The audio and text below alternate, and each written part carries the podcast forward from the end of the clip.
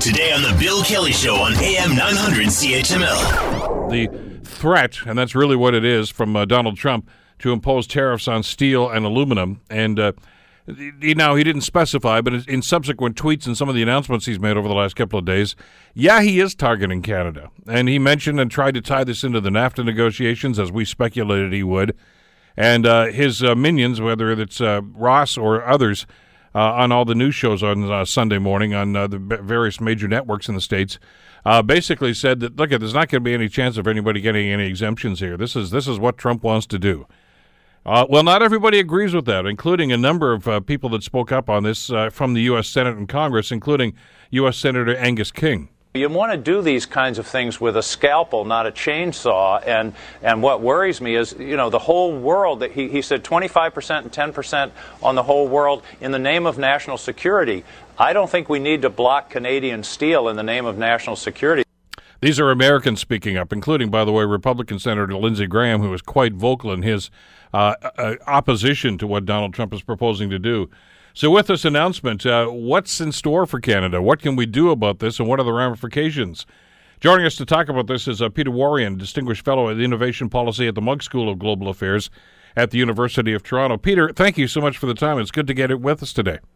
Thank you. I don't know how good a day it is for steel, but uh, we're here. Well, or for the Canadian economy, for that matter. I'm, I do not know if you've seen some of the uh, numbers that we've been throwing around here, Peter. But uh, yeah, uh, we talked with the Hamilton Chamber of Commerce about this uh, late last week, and and they're suggesting that if this comes to to, to pass, that there could be upwards of forty thousand jobs just in this area, that either directly or indirectly affected. I mean, this this is a big deal this is this is certainly a big deal. I think it's big trouble. Now, uh, before we blow ourselves off completely, I mean, they could be disrupted. It doesn't automatically mean every job is lost. Exactly. We're headed for a major disruption, and um, in the first half of last week, we had the steel and aluminum stuff. Come back to that in a minute, but then we had the possibility. I had said somewhere else. You know, the second shoe to drop would be NAFTA, and Trump's tweets this morning are directly making that link.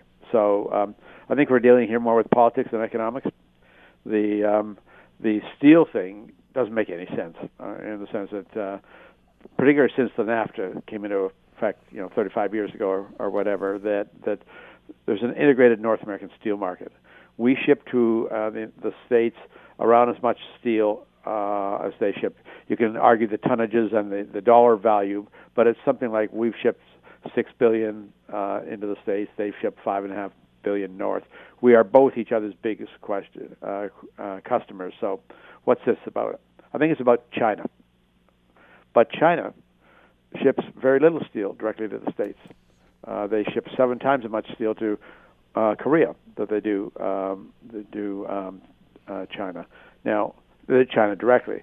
Now, I think there, if you're if it's not just political rhetoric and political posturing, there is a problem. That's usually called indirect trade in steel. Um, so if when you listen to the Americans, they're talking about the overall trade imbalance. Well, there isn't a trade really a trade imbalance of any measure in steel, but in manufactured goods. So if you get pipe from uh, Korea coming into the United States, but they got the pipe itself from China, uh, uh, that may be an issue. And there's actually a U.S. trade case uh, coming up that is on that issue. So it's it's um, so you have to say, what is this about? It, it's actually about China. Uh, now, the NAFTA thing, I think, is into bullying uh, uh, Canada and Mexico, uh, which is pretty obvious in this case. So, it, but it puts us in a tight, tight uh, difficult situation either way.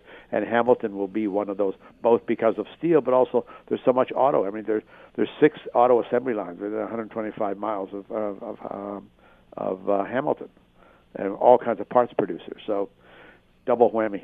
Want to hear more? Download the podcast on iTunes or Google Play and listen to The Bill Kelly Show weekdays from 9 to noon on AM 900 CHML.